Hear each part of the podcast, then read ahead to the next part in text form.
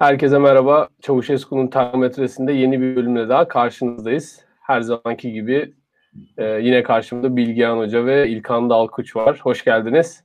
Hoş bulduk. Hoş bulduk. Nasılsınız? Nasılsınız? Ne var ne yok? İyi misiniz? İlkan sen nasılsın? Sen bugün bir neşeli görünüyorsun. İyi misin? Ne var ne yok? ee, ben tüm yayınlarda olduğu gibi bu yayında da izleyicilerimizle buluşmanın heyecanını yaşıyorum açıkçası. İzleyenler edip e, yayınımızı paylaşırlarsa çok memnun olurum. E, biz evet. e, Daktilo olarak her yayında ayrı bir heyecanla başlıyoruz programlara. E, burada da şöyle bir şey var. E, bu yayın tabii daha ziyade muhalif e, kesimin kendi içine yönelik bir e, muhalif yani bir yayın olacak diye tahmin ediyorum. Daha bir biz bize konuşacağız. Kendi kendimize tartışacağız herhalde. E, arada böyle yayınlar lazım. E, kafam yani kafamda birçok soru var benim de. Herkeste olduğu gibi. Ee, bakalım beraberce yanıtları Hep, bulmaya çalışalım. Hepsini konuşacağız. Hı hı. Evet hepsini konuşup bir yanı şeye bağlayacağız diye düşünüyorum. Bunu böyle bir e, muhalif manifestosu gibi bir program olur diye bekliyorum. Bakalım ne olacak. Bilgehan Hocam sen nasılsın? Ankara'da yağmur var diyordun. Evet çok fazla yağmur sen... yağıyor. Ee, baro başkanlarının şanssızlığı. Ankara Barosu'nun önünde de bir toplantı evet. olacaktı. Ee, aklımız orada e, muhtemelen yapamayacaklar. Çok dışarıda durulacak gibi değil çünkü. Hakikaten çok çok fazla yağmur yağıyor. E, ama onun dışında benim sanırım keyfim... müdahale müdahale de etmişler sanırım e, baro başkanlarına. Evet, öyle, gözüküyor, öyle, öyle gözüküyor. E, onun dışında benim keyfim iyi. E, şunun için e, bugün e, baro başkanlarının Ankara'ya girişleri engellendi ve e, toplumdan büyük bir tepki yükseldi. Ee, yani kamusal alanı e, tamamıyla protestodan ve gösteriden temizlemeye çalışan bir hükümet vardı. E, var, halen daha var. E, ve kamusal alandaki gösterilerin e, şiddete meyal olduğu, yani sokağa çıkan ve gösteri yapan herkesin mutlaka şiddete bulaşacağı gibi bir ön kabulle hareket ediyorlardı. Özellikle Amerika'daki protestolardan sonra bence bu paradigma çok değişti ciddi anlamda ve bazı e, ortaklıklar ifşa oldu. Yani bu protestoları şiddet üzerinden tanımlayan muhalifler de Trump'ın protestocular içerisindeki şiddet yanlılarını öne çıkartması arasındaki ortaklık ifşa oldu. Ve bu tip protestoların normalleşmesinin, normal insanların katkılarının, meşru ve onurlu muhaliflerin bu protestolara katkılarının ne kadar önemli olduğu anlaşıldı. Bugünkü e, hadiselerde de bence baro başkanı olmuş, toplumun onurlu, itibarlı üyelerinin e, maruz kaldığı muamele birçok kesim tarafından eleştirildi. Görebildiğim kadarıyla siyasi partiler tepki gösterdi, sivil toplum tepki gösterdi. Daktilo 1984 de dayanışma mesajı yayınladı. Ee, ve böyle bir durum oluştu. Ee, ve açıkça söylemek gerekirse hani e, sivil toplumun e, bu tip e, sokak eylemleri diyelim ya da sosyal hareketler diyelim ya da protesto yürüyüşleri diyelim ismine ne derseniz deyin e, bunu sahiplenmesi ve bunu normalleştirmesi hakikaten çok etkileyici ve e, bazı durumlarda kutuplaşma kırılıyor. Yani kutuplaşma dengesi daha doğrusu kırılıyor. Mesela bugün onlardan bir tanesini gördük. E, yani çok subjektif AK Partililerin böyle muhaliflere laf yetiştirdiği bir durum olamadı. Ahlaki olarak son derece e, üstün bir dilden konuştu muhalifler. Ondan dolayı da memnunum. E, Türkiye e, 15 Temmuz sonrası OHAL dönemini atlatmış bir ülke. Birçok insan bunu hayatında hissetmemiş olabilir fakat işin içindekiler hissettiler. Yani biz hissettik mesela. O günlerden bugünlere gelmiş olmanın mutluluğunu yaşıyorum. Mesela e, Mansur Yavaş e, çadır açmak istedi. Ankara Büyükşehir Belediyesi Cumhuriyet Halk Partisi'nde olduğu için bunu yapabildi. E, şimdi Ankara Belediye Reisi Melih Gökçek olsaydı kim bilir biz ne provokatif mesajlar okuyacaktık, ne provokatif işlere e, muhatap olacaktık. E, e, şehrin içerisindeki panolar kim bilir nelerle, nasıl afişlerle donatılacaktı. E, geldiğimiz nokta açısından e, çok mutluyum açıkçası. Kendi özel hayatım muhalifler var ama onlardan bahsetmeyeceğim. ee, e, ya dediğin gibi e, Mansur Yavaş'ın Ankara'nın belediye başkanı olması bile çok önemli bir şey oldu. Muhalifler bir e, bir dil tutturdular e, nihayetinde ve gerçekten siyaset yapmaya başladılar son dönemde. Zaten bu şekilde de büyükşehir belediyelerinin en önemli büyükşehir belediyelerini e, muhalifler aldı. E, hocam şimdi bu muhalif dilinin e, bence bir ayrıntısına girelim diyorum. Yani muhalifler bir şey yapmaya başladılar. Bu yaptıkları şeyin en önemlisi o biz ve öteki algısı ile ilgili kırma e, kırmaya çalışmalarıydı. Bu algıyı kırmaya çalışmalarıydı ve e, iktidar partisinin elinde bulundurduğu güç arttırmasını engellediler. Bu e, biz ve öteki söylemini kırarak genellikle kucaklayıcı bir dil vesaire zaten bunu artık sürekli söylüyoruz, sürekli konuşuyoruz. E, ama böyle biraz daha ayrıntısına girelim diyorum. Yani öncelikle şeyden başlayalım bence muhalifler yani nasıl oldu da CHP böyle bir politik dönüşüme girişmek istedi? Neden böyle bir şey? Aslında bu birazcık daha belki İlkan'ın sosyolojinin kılıcı alanına ineceği bir şey olacaktır, soru olacaktır.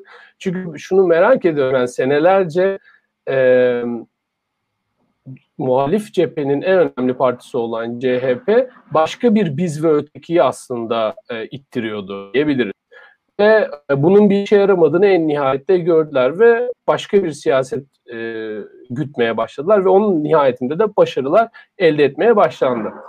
E, İlkan senle başlayalım. Ne dersin? Nasıl oldu da bu, buraya gelindi ve bu bu ihtiyacı nasıl gördüler? Nasıl bunu yönetmeye başladılar? Nedir sence dönüşen şey? Şimdi biraz e, izninle e, ne yazık ki uzun konuşacağım.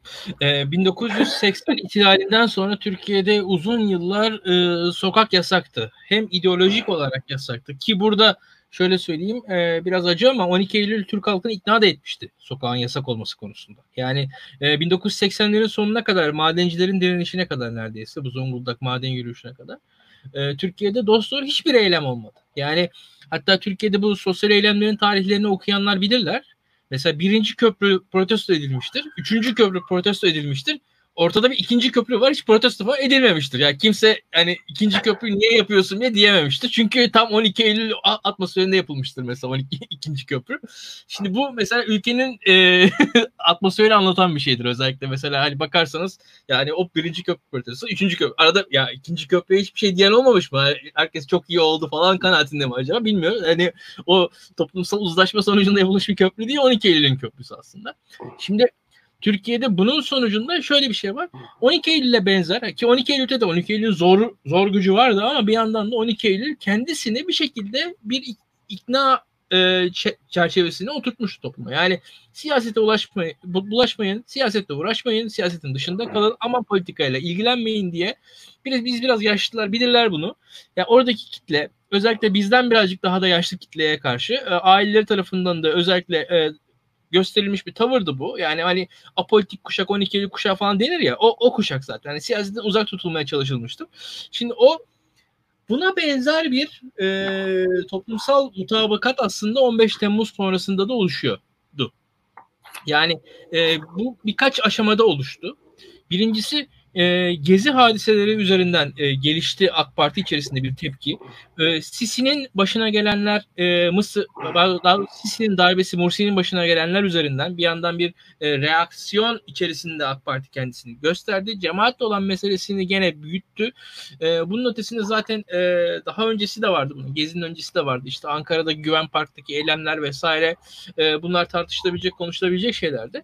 E, burada AK Parti içerisinde bir defa sosyal hadiselere karşı reaksiyon e, ayarsızlığı oluştu ve şu anda Türkiye'de sosyal meselelere, sosyal tepkilere karşı polisin bir reaksiyon ayarsızlığı var. Yani açık net gözüküyor bu. Evet. Yani Türkiye'de çünkü e, ya benim yaşım yetiyor. Sosyal e, toplumsal protesto diye bir şey var. Yani bu protesto olur.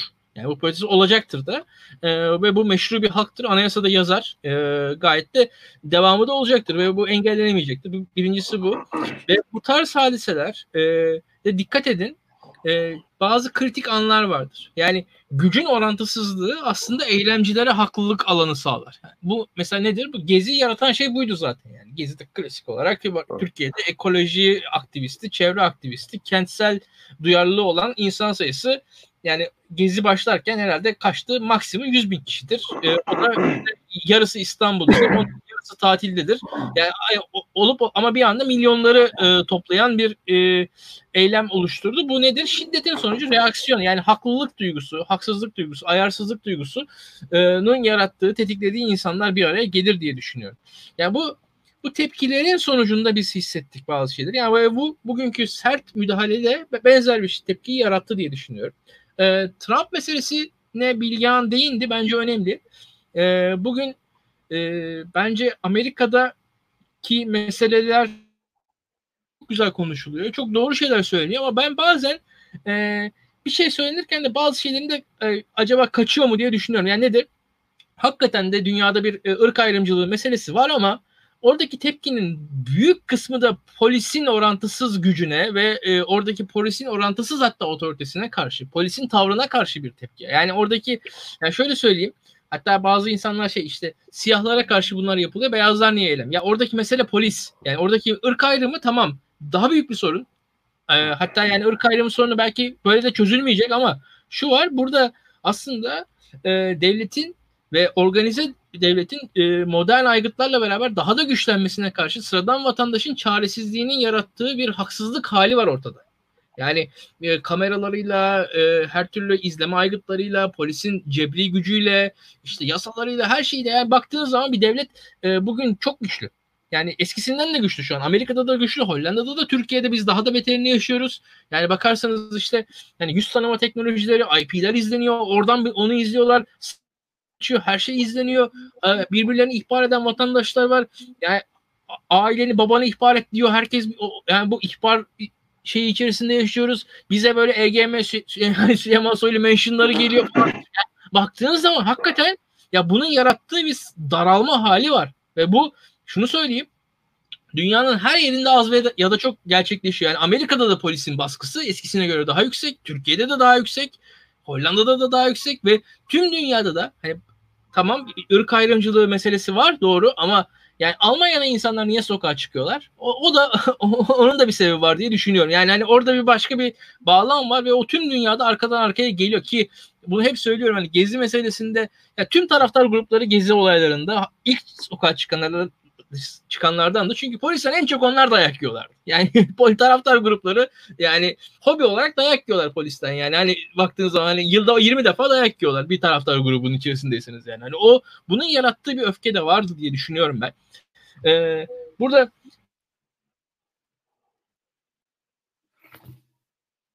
sonra şimdi geliyorum. Efendim. Bir görüntün gitti de geldi şimdi tekrar. Sen daha girişi yaptın anladığım kadarıyla. Evet. Aynen öyle. Daha evet, henüz gelişi... şimdi, gelişme kısmına geldi şimdi. Buyurun. Evet, Cumhuriyet Halk Partisi, Cumhuriyet Halk Partisi ne yazık ki e, çok partili hayata geç, geçildikten sonra hele hele 27 Mayıs 1960 sonrasında e, politikayla e, politika yapış tarzında bir sıkıntı vardı Cumhuriyet Halk Partisi'nin.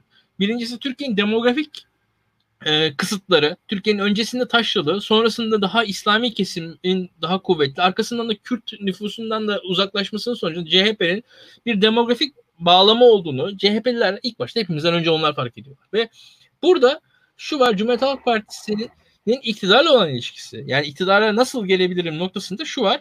E, daha ziyade e, maksimum e, maksimum ittifakı sağlayarak maks yani en büyük muhalif bloğu sağlamaktansa gücün e, özüne sahip olduğunu düşündüğü devlet aygıtlarını ikna etme çabasını iktidar mücadelesi olarak gördü bence Cumhuriyet Halk Partisi. Veyahut da o, o yolları denedi. Yani bu illa devlet aygıtı da olmak zorunda değil. Mesela kimi zaman medya. Yani bakın Cumhuriyet Halk Partisi'nin tarihine medyatik figürler öndedir. Bu tesadüf değildir. Mesela şu an düşünün Cumhuriyet Halk Partisi'nin son 25 hatta 30 yıldaki İstanbul Büyükşehir Belediye Başkan adaylarına bakın. En tanınmayanı seçilmiştir.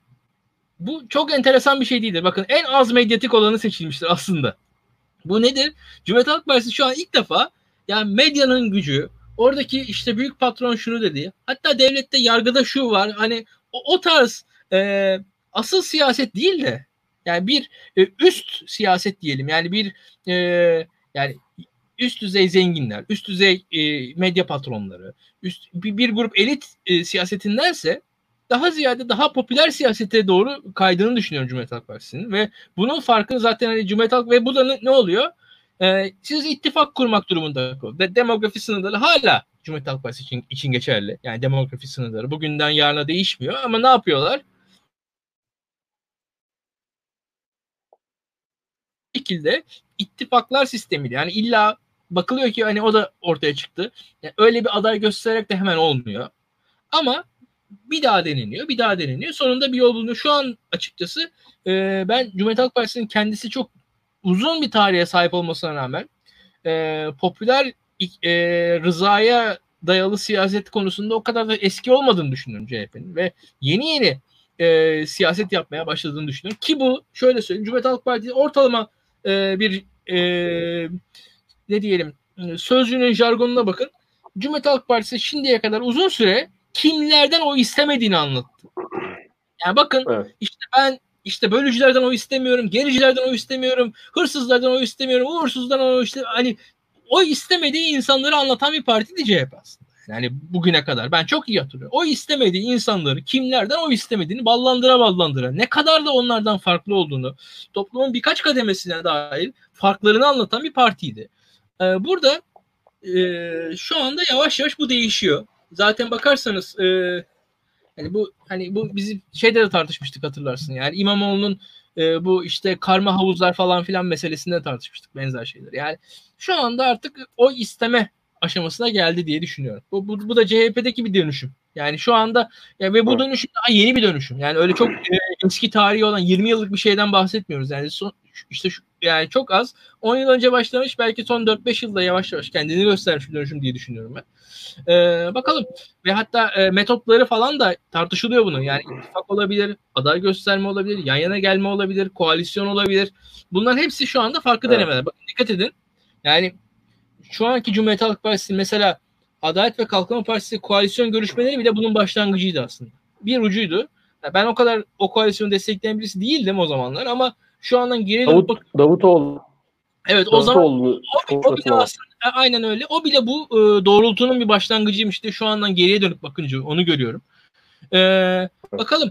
Yani e, şu anki şöyle söyleyeyim. E, daha uzun konuşacağız. Muhalefetin metotları, evet. yolları konusunda da e, beraber tartışacağımız çok şey var. Bir şeyi de şeyi de konuşuruz yani biz nasıl bir yol belirledik kendimize bunu da aslında yazarak daha önce de şey yaptık ama Burak hocam e, senden alalım görüşlerini buyurun. Evet. Ee, ya Türkiye'de siyaset yapmak ve muhalif olmak kavramları birbirine e, e, birbirine çok yakın kavramlar. E, hatta birbirinin yerine kullanılan kavramlar. Bunu ilk söyleyenlerden bir tanesi de İdris Küçükömer. E, yani muktedir olan siyaset yapmaz. Hani siyaset yapan kişi muhaliftir ve bizim siyaset yapma dediğimiz kişi asla e, iktidarı temsil eden bir aktör değildir. Biz siyasetten duyduğumuz rahatsızlığı aslında muhalefetten duyduğumuzu kendimize itiraf edemeyiz. E, bunun sebeplerinden bir tanesi de iktidar yani gücü elinde bulunduran devamlı çok realist, çok gerçekçi, e, çok pratik sorunlara işaret eden e, eylemlerde bulunurken muhalefet yani siyaset yapan aktör soyut, fantastik e, ve romantik idealleri savunur gibi gözükür bizde. Ya da böyle lanse edilir. E, şöyle söyleyeyim yani e, sizi siyasi sebeplerle üniversiteden atan rektör siyaset yapmış olmaz. Ama siz Türkiye'nin demokratikleşmediğini, otoriterleştiğini söylediğiniz zaman siyaset yapmış olursunuz. Anlatabiliyor muyum? Aslında siyasetin evet. babasını rektör yapar. Yani orada siyasetin hatta siyaset yapma derken hani kendi siyasi kariyerini dahi orada kollar gözetir. Yani en alt seviyede siyasetten en üst seviyede siyasete kadar rektör yani muktedir bu işin içerisindedir buna bulaşmıştır. Öte taraftan siz bir akademisyen olarak e, endeks parametreleri üzerinden bir demokratikleşme, otoriterleşme analizi yaparsınız. E, siyaset bilimi zaten aslında e, bu tip çalışmaları çok içerir ve meşru görür. Ama siyaset yapan taraf siz olursunuz. Çünkü sizin bahsettiğiniz şey fantastik soyut bir idealle tekabül eder. O yüzden bizde zaten muhalif olarak baştan kaybedilen bir kavram var ve siyaset yapmak muhalif olmakla özdeşleştirilen bir şey. İktidar ise hiç siyaset yapmadan siyaset üstü, siyaset dışı daha omnipotent bir aklı temsil eder. Yani mesela Suriye politikası, mesela Libya politikası siyasetin bir konusu olmamalıdır. Çünkü zaten olması gereken, ulaşılması ve uygulanması gereken politikayı e, iktidar uyguluyordur. Bunun alternatifi olan politikaları savunmak e, risklidir, tehlikelidir, fantastiktir ve siyaset yapmaya girer. Anlatabiliyor muyum? O yüzden bizde siyaset yapmaya duyulan alerji aslında muhalefete duyulan alerjidir. Onu da söylemek gerekiyor. Ee, burada bir nokta var. Mesela 15 Temmuz'dan hemen sonra e, Adalet ve Kalkınma Partisi binasının duvarına dev bir Atatürk portresi asıldı. Atatürk flaması asıldı. Ee, sen de hatırlarsın Burak. Biz hatta onun karşısında gidip çay içmiştik. Mantı yemiş ve çay içmiştik. Hatırlıyorum. E, bu tip kriz durumlarında e, Atatürk siyasetsizliği e, ve devleti simgeleyen bir, bir figürdür. E, 15 Temmuz ortalığın çok karıştığı bir dönemden sonra olabildiği kadar alternatif görüşleri elimine etmenin yolu Atatürk flaması asmaktır. Yani bu 1980 darbesinden sonra her yere Atatürk devrimini, Atatürk heykelini koymakla aynı şeydir aslında. Yani Tabii. siyasetsizlik teknik bir alanı ihtiva eder. Siyasetsizlik e, pratik sorunların çözümü için e, daha akılcı bir alanı temsil ederken siyaset muhalefeti, fanteziyi ve romantizmi temsil eder. Buradan mesela bu ikilemden e, bence biz gayet mustaribiz. Peki bu durumda e, Arendt'in bir kavramı var. Amansız mücadele kavramı. Bunu daha önce de ilk programlarımızda bahsetmiştik. Süleyman Soylu'nun bu sert tavrını ele alırken. Hani e, herhangi bir tehlike e, baş gösterdiği zaman amansız bir şekilde büyük bir kararlılıkla onun üzerine yürüme, yürüme psikolojisi. E, fanteziler bizi tehlikeye attığı için gerçekçilik adına yani iktidar adına ama aynı zamanda gerçekçilik adına menfaatlerimiz, gözlemlenebilir, ölçülebilir çıkarlarımız adına amansız bir şekilde mücadele etmeliyiz. Anlayışıdır bu aslında. Dolayısıyla muhalif olmak aynı zamanda hem sadece etkisiz bir noktada konumlanmanızı beraberinde getirmez. Aynı zamanda sizi riske de atar. Çünkü muhalif olmak yani siyaset yapmak e, kolektivitenin menfaatine aykırı fikirlerle ortaya çıkmak demektir. Alternatif üretmek bu açıdan e, riskli bir iştir. Peki şunu soracağız. Yani AK Parti de bu sistemin içerisinden muhalif olarak yükseldi ve muktedir oldu. Yani onlar neyi çözdüler ve neyi özür dilerim. Onlar neyi çözdüler ve neyi farklı yaptılar da e, bu muhaliflik utancından, muhaliflik ezikliğinden kurtuldular ve e, kendi otoriter yönetimlerini kurabildiler. Bence asıl bunu konuşmak gerekiyor. Benim boğazım biraz acıdı. İsterseniz İlkan'la devam edelim.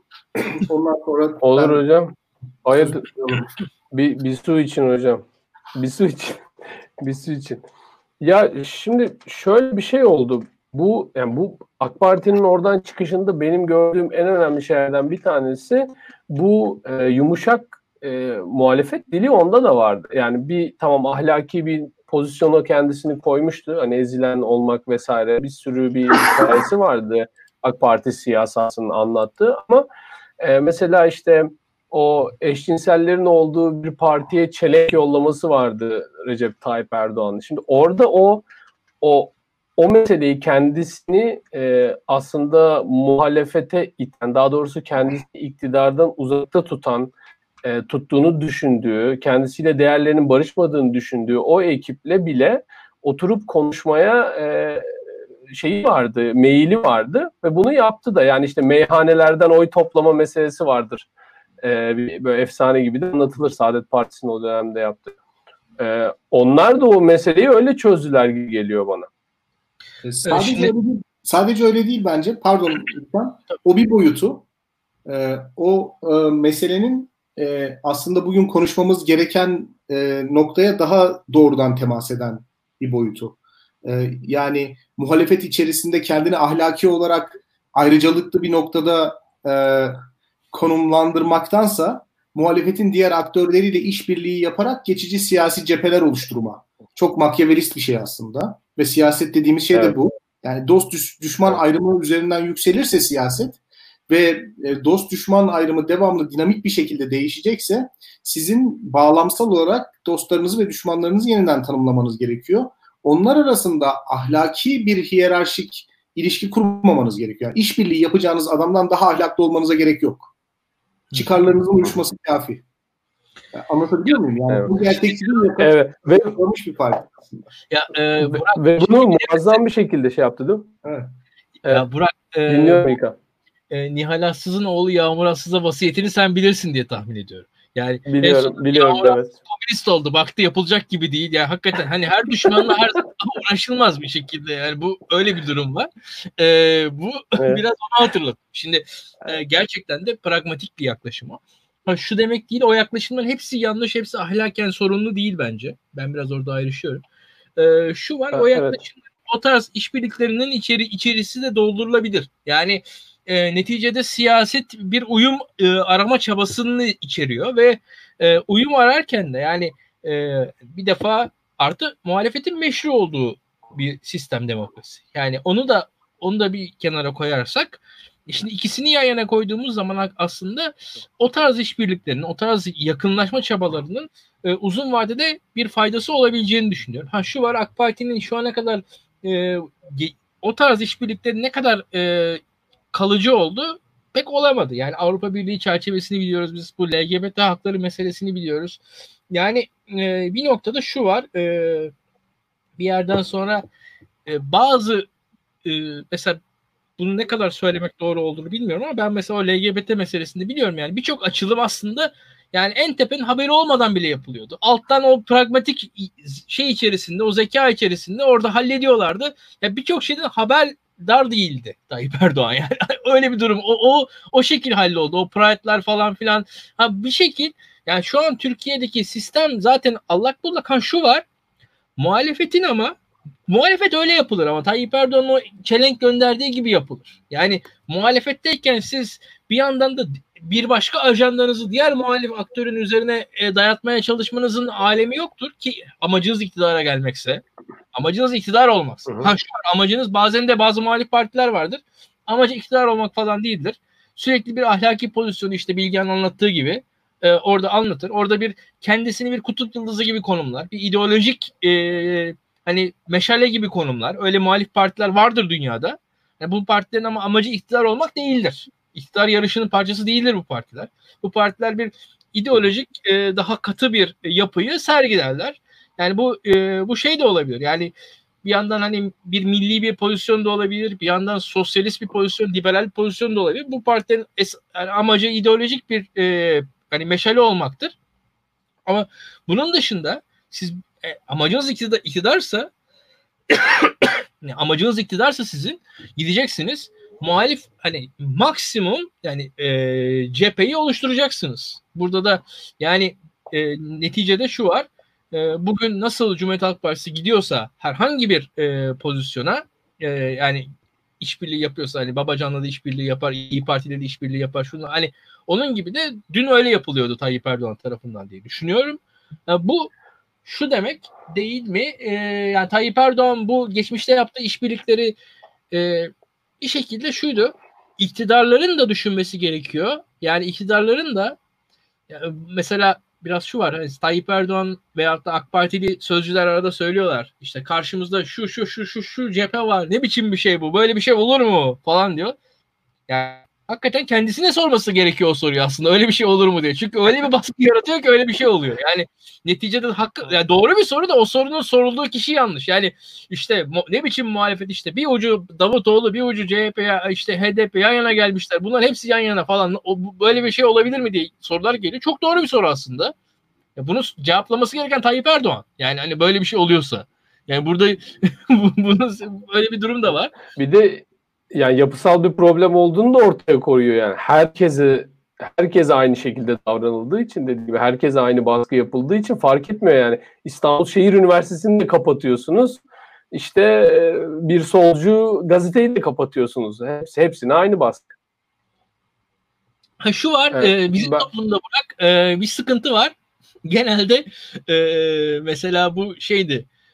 Hani bir kısım insan yükü protesto eder, bir kısım hani insan onları izler. Sonra o izleyenlerden bir kısmının okulları kapatılır. Öbür taraf onlar da protestoya başlar. Herkes kendisine sıra geldikten sonra protestoya geliyor şu an Türkiye'de. Biraz böyle bir kültürümüz var ne yazık ki.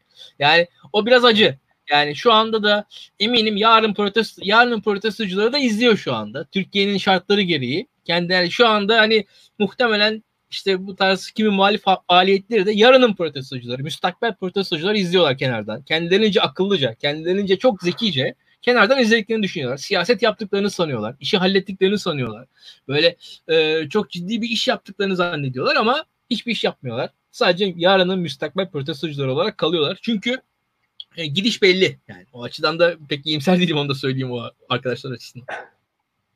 Ya bu arada bu öyle de bir şey ki yani bu baskı mekanizmasını öyle bir çalıştırdılar ki mesela bu baro meselesi aslında hiç bu noktaya gelmeyecek bir şeydi. Belki Gezi Parkı bile öyle düşünülebilir yani. O ilk Tabii. baştaki beceriksizlik, absürt baskı olmasaydı Gezi Parkı meselesi oraya gelmeyebilirdi. Bugün de aynısını yapıyorlar neredeyse. Yani zorla oradan bir olay çıkartacak gibiler. Yani oradaki polislerin falan da tavırları olağanüstü garip. Yani ne olursa olsun karşınızda kimlik sorduğunuzda bile avukat yani karşındaki kişi. Üzerine arayamazsın, çantasına bakamazsın. Bazı ayrıcalıkları var e, genel popülasyona göre. Orada e, diyorlar ki yani şehre girelim 100 metre yürüyeceğiz sonra işte Anıtkabir'e gideceğiz arabalarla gideceğiz Anıtkabir'e de orada bir açıklama yapacağız ve mesele bitecek diyorlar. Öyle müsaade etmiyorlar. Yani böyle bir şey sadece ben şeyle de açıklayamıyorum. Yani sadece baskı mekanizması da değil beceriksizlik var gibi de görüyorum. Gerçekten ben bir yönetmeye beceriksizliği var. Şimdi birazcık çok lafa alıyorum. Ee, ama daha ağırını söyleyeyim. Aslında şu an Türkiye'de iki şeyi birlikte, birlikte yaşıyoruz Burak. Birincisi iktidar çok güçlü ama aynı anda çok güçsüz. Yani ikisi aynı anda yaşanıyor. Yani bir kaba gücü var hakikaten. Gerçekten o kaba gücü görüyoruz. Ama bir yandan da şu ya kimseyi de ikna edemiyor. Yani açıkçası. Ve şöyle bir şey var. İkna edemiyor derken şu bir grup e, bir kendi taraftarlarını yani işte Burak'ı sevmeyenler, Bilgehan'ı sevmeyenler, İlkan'ı sevmeyenler onları topluyoruz biz hep beraber. O, o değil. Gerçekten de bir e, fikir oluşturamıyor. Ve şu var e, şaka maka hani düşünün yani eskiden Tayyip Erdoğan Türk halkını anlam planına ikna etti. Çözüm sürecine ikna etti. Yani şu an bakın nelere ikna etti evet. Tayyip Erdoğan Türk halkını. Yani şu an o açıdan söylüyorum ikna edememesini. Yani şu an bakın çok zor şeyler bunlar. Hani anlam planı, çözüm süreci, Oslo, Hakan Fidan'ın görüşmeleri bunlara ikna etti Türk halkını Tayyip Erdoğan. Bugün bugün aslında ikna kabiliyeti düşüyor. İktidarın gücü azalıyor bu açılardan. Mesela bakın Türkiye'de Hürriyet gazetesinin satışı bitti. Yani Hürriyet gazetesi çok büyük bir ikna aracıydı. Yok şu anda. Yani, yani birçok hani medya yok oluyor. Bu, bu az bir şey değil. Bu hatta uzun vadede Türk devletini de etkileyecektir. Onu da söyleyeyim. Birçok ikna aracı yıkılıyor evet. şu anda. Posası çıkıyor. Bu kolay bir şey değil. Şu an tabii elde kaba güç var. O kaba güçle karşı karşıyayız. Ne yapalım? Sabır. Bilgehan Hocam devam etmek ister misin? Bu tabii yani böyle değildi bu mesele. Ee, 28 Şubat'tan sonra Tayyip Erdoğan'ın ilk demeçlerinden bir tanesi bizim iktidar olmamız lazım demecidir.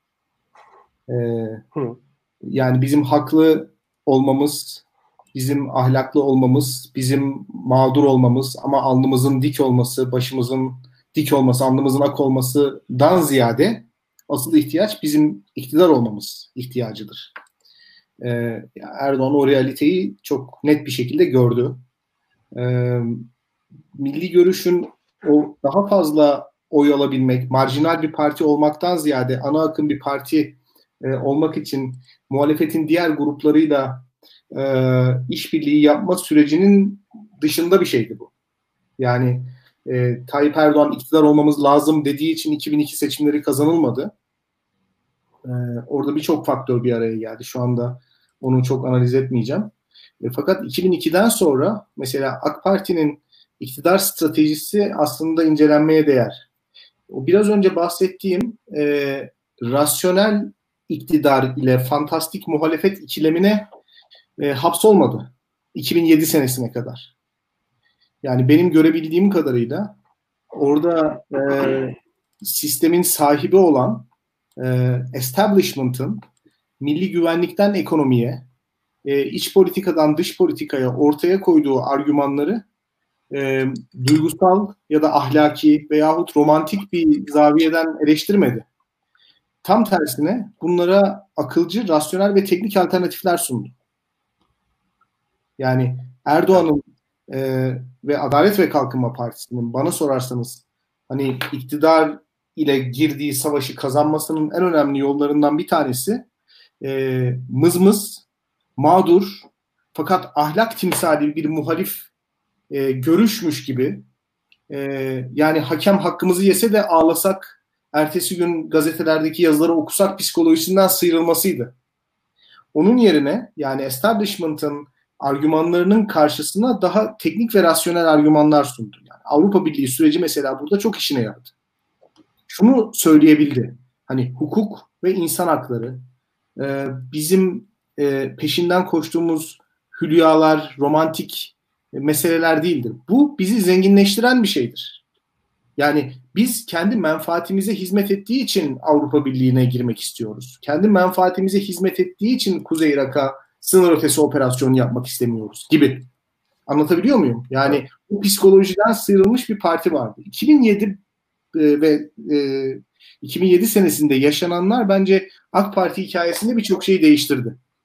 E, çünkü artık o ilk dönemlerdeki kendisini koruma ve var etme savaşı e, eski şiddetiyle devam etmiyordu. Yani Abdullah Gül'ün Cumhurbaşkanı seçilmesi önlenmişti e, Anayasa Mahkemesi tarafından. Fakat hemen akabinde yapılan seçimde %47 oy aldı Adalet ve Kalkınma Partisi. Yani %34'ten %47'ye bir sıçrama gerçekleştirdi ve o dönem hatırlıyorum ben e, AKP üzerinde şüpheler halen daha vardı merkez seçmen tarafından, merkez sağ seçmen tarafından. Yani açıklanan bir anket mesela ANAP Demokrat Parti ittifakını %15 olarak gösteriyordu. %5 alabildiler. Bu olaylardan ötürü. 2007'den sonra yepyeni bir e, durum ortaya çıktı bence ve muhalifler olarak biz bu tuzağa çok kötü düştük. E, bu da e, establishment ile AK Parti'nin 2007'ye kadar yürüttüğü rasyonel teknik tartışmanın yerini tamamıyla ahlaki ve subjektif bir tartışmanın alması, kamusal tartışma kalitesinin e, olabildiğince e, duygusallaşması oldu. Bundan neyi söylemek istiyorum?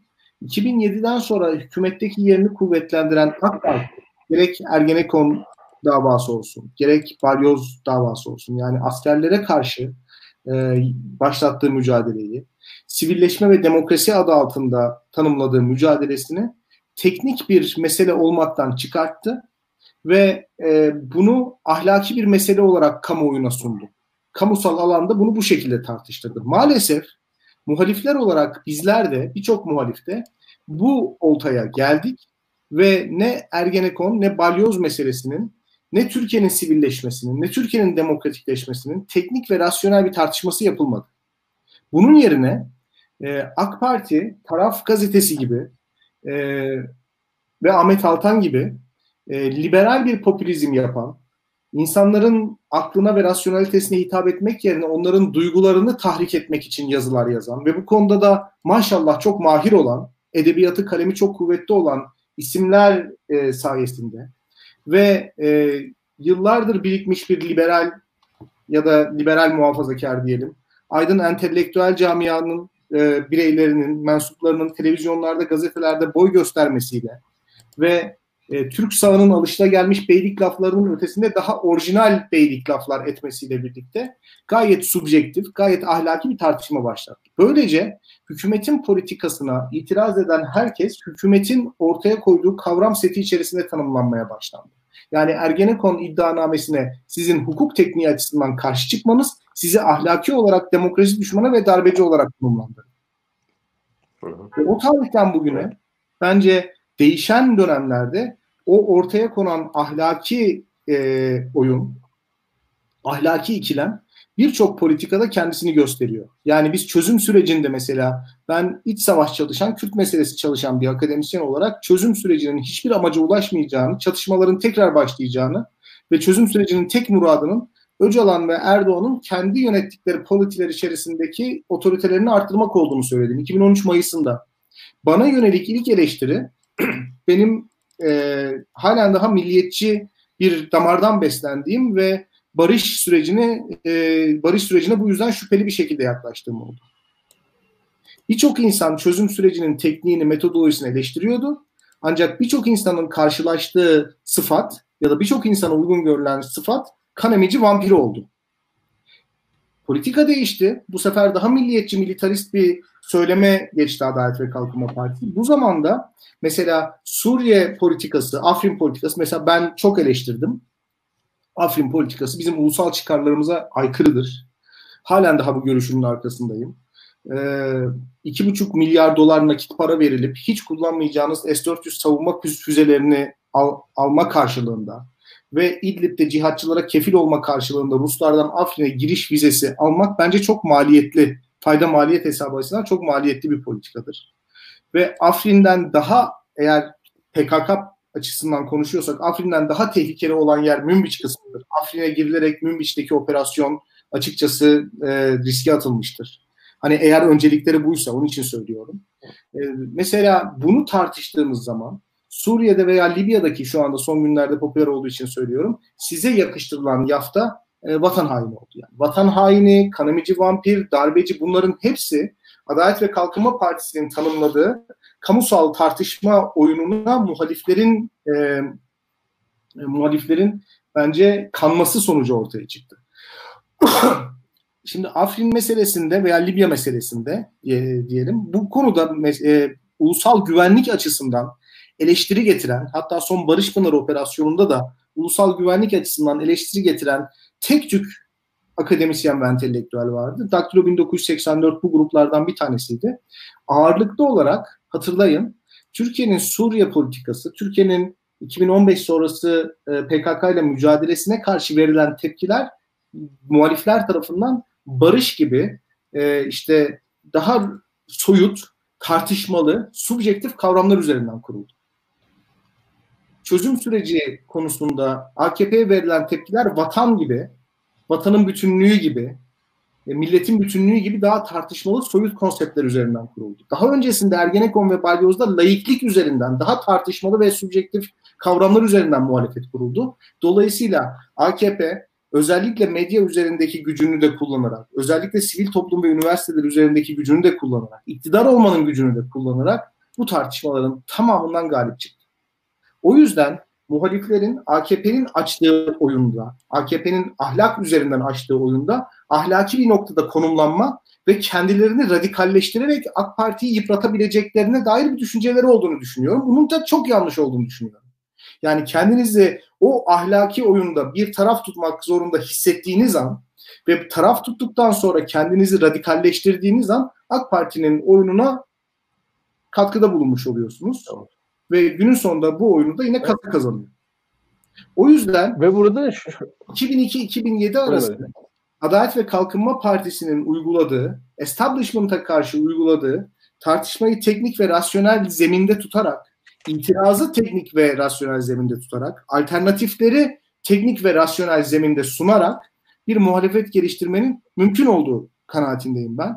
E, doğru muhalefetin de bu sonuç alıcı muhalefetin daha doğrusu e, bu bunun olduğunu düşünüyorum. Ee, burada şöyle bir şey var değil mi? Ya bizim şimdiye yani AK Parti'nin bu ikinci e, part diyelim ikinci bölümde yaptığı şey o dediğiniz işte ahlaki konumlandırma üzerinden ve duygusallık üzerinden götürdüğü meselede şöyle bir şey oluyor. Eğer bir tartışma rasyonel değil duygusalsa duygusal tartışmada kimlikler besliyor. Ve e, içinde bulunduğunuz kimlik dışında bir şeyi konuşmak konuşmuyorsunuz ve bulunduğunuz kimliğin e, en doğru kimlik olduğu, en iyi kimlik olduğu üzerinden ve sizin kimliğinizden olmayan insanların da olsa olsa ancak ve ancak düşman olabileceği üzerinden bir tartışma e, ilerliyor. Böyle olduğunda e, aslında bir politik alandan öte, bir politik tartışmadan öte neredeyse bir dini tartışma gibi bir e, şeye dönüyor. Ve ikisinde yani Hristiyanlık mı daha iyidir, Müslümanlık mı daha iyidir meselesinin tartışılamayacağı gibi. Sonucu yok. Sonucu yok. sonucu yok. En iyi cümle kuran, hitabeti, belagatı en kuvvetli olan, medyada en fazla yer alabilen, daha çok medya kanalında gazeteyi kontrol edebilen adam bu tartışmadan galip çıkıyor. Aynen öyle. Ve bizim elimizde toplumsal olarak elde kalan hiçbir şey olmuyor. Çünkü bizim politik alanda tartıştığımız her şey aslında rasyonel alanın içine düşen. Çünkü politik dediğimiz şeyin bir tane amacı var. Ortak problemlerimizi nasıl çözebiliriz? Bunları çözmek için en iyi yöntem hangisi? En verimli yöntem hangisi? Bunun tartışmasını yürütmeyi engelledikten sonra kimliklere sıkışan topluluklar kimliklerine göre oy veriyorlar ve e, sağ siyasetin kimliksel olarak daha avantajlı olması dolayısıyla da AK Parti bunun her zaman kazanacağı bir şey olabileceğini düşünmüştü. Fakat şöyle bir şey oldu. O %65'lerde olan oyları şu anda en son e, MAK'ın araştırmasına baktığımızda kararsızlar dağıtmadan önce %30'lara düşmüş. Yani e, çünkü ortada problemler var. Artık problemler konuşulmadan daha idare edilebilecek durumda değil. Bunu bir süre idare edebiliyorsunuz. Bir delay etkisiyle özellikle bir erteleme etkisiyle sürdürebiliyorsunuz da. Ama artık geldiğimiz noktada öyle bir yerdeyiz ki e, bunu sürdürmek çok da mümkün değil. E, bundan sonraki şeyimiz şu. Madem öyle artık e, tartışmayı muhalifler rasyonel bir zemine çekmek zorunda ve gerçekten olan problemlerimizi ekonomi gibi yani çok böyle elle tutulur problemlerimizi konuşmak zorunda. Fakat en nihayetinde yine bir e, matematiğe de mahkumuz. E, ve bu matematiğe baktığımız zaman yine araştırmalardan baktığımız zaman Türkiye'de Kürt oyları yani Kürt siyasi hareketin HDP'nin oyları %13 gibi e, kingmaker diyebileceğimiz bir pozisyona da gelmiş durumda. Türkiye'nin en büyük üçüncü partisi oldular. Yani öyle e, hani işte MHP AK Parti falan terörist deyip kenara atmaya çalışıyor. Zaten bu yüzden terörist deyip kenara atmaya çalışıyor ama yüzde on çok ciddi bir şey. En nihayetinde muhalefette kalanların e, bu uzlaşmayı bir şekilde sağlayacak, bu e, Tayyip Erdoğan iktidara taşıyan pragmatizmi e, belirli bir e, belki kurumsallık içinde, belki belirli bir ahlaki çerçeve içinde onu bilemeyeceğim sürdürmek zorunda kalacak. Ee, önümüzdeki dönemde bunu bekliyor musun İlkan sen? Yani böyle bir şey olacak mı? Muhalefet bu bu bu rasyonel zemini hazırlayacak bir çerçeve kurabilecek mi kendisine? Ee, şimdi HDP ve muhalefet ilişkisi zor bir ilişki Burak. Yani e, HDP'nin muhalefet içerisindeki yerini kolay kolay tarif etmemiz de zor. E, ancak şu var, zaman, e, mekan, şartlar bizi bir yere doğru getiriyor. Bir yandan da şu, e, bir yandan da toplumsal bir hareket var. Şimdi ikisi yan yana geliyor. E, o açıdan şanslı muhalefet. Toplumsal hareket şu. Türkiye'de bakarsanız e, muhalefetin ana seçmen kitlesinin e, kitlesiyle Kürt seçmen grubu yani e, HDP dışı muhalefet kitlesiyle HDP grubunun e, şeyi demografisi birbirine temas edebiliyor. Uzun zamandır ediyor aslında. 1990'ların başında köyler boşaltıldığı zaman Türkiye'de e, kitlesel yoğun göç batıya oluşmuştu ve arkasında bu göç e, artarak devam etti Burak.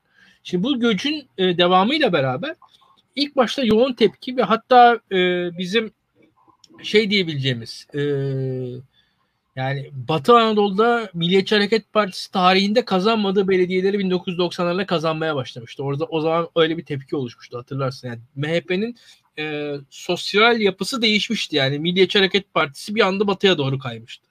Yani eskisine göre yani işte Çankırı'nın, Yozgat'ın, Adana'nın, işte Kayseri'nin partisiyken bir anda Manisa'da belediyeler almaya başlamıştı. Muğla'da belediyeler, Aydın'da belediyeler almaya başlamıştı. Balıkesir zaten bir anda Türkiye'nin önde gelen milliyetçi şehri olarak öne çıkmıştı. O an değişmişti. Yani Türk 90'larda bir anda olmuştu. Hani eskileri bilenleri bilir. O, bu buralar klasik merkez sağ yerlerdir Türkiye'de.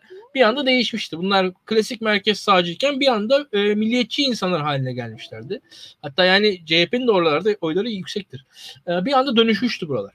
Şimdi e, şu var e, bu ilk anki öfke aslında geçen 20 yıl 30 yıl bize bayağı bir şey kazandırdı. Yani muhalefet altta temas ediyor. Artı şu var AK Parti karşıtlığı ciddi bir ittifak ortamı yarattı. Ee, HDP barajı geçsin diye oy veren ve bunu hemen hemen her seçim yapan bir kitle var, kitle de var. Ya bu kitleyi hissediyor HDP'liler. Yani karşılıklı bir ilişki var. Yani bir tek taraflı da bir ilişki yok. Onun da yarattığı pozitif şey var. Atmosfer var. Ancak e, ortada eğer oturalım, oturalım doğru konuşalım PKK diye bir olay var. Şimdi ortada PKK diye bir olay oldukça bir yandan da bu işler sıkıntılı. Yani e, tamam burada nasıl olur ama e, bu ittifak ilişkisi, ortaklık ilişkisi, yan yana durma, beraber muhalefet yapma ilişkisi ancak ve ancak aslında şu e, muhalefetin ana aktörünün yani ve ana aktörlerinin liderlerinin kendi seçmen tabanlarına e, belli bir e, açıkçası burada muhtemelen Bilgehan beni pek beğenmeyecek ama bir şekilde şöyle söyleyeyim. Ee, yani Mansur Yavaş'ın, İmamoğlu'nun, Kılıçdaroğlu'nun, Muharrem İnce'nin e, hatta Meral Akşener'in e, bir şekilde seçmenlerinden yani e, vekalet almaları gerekiyor burada. Doğru ya da yanlış bir şekilde yani vekalet şu bu insanlar e, Türkiye için en ya belli şeyleri yapmayacakları da belli.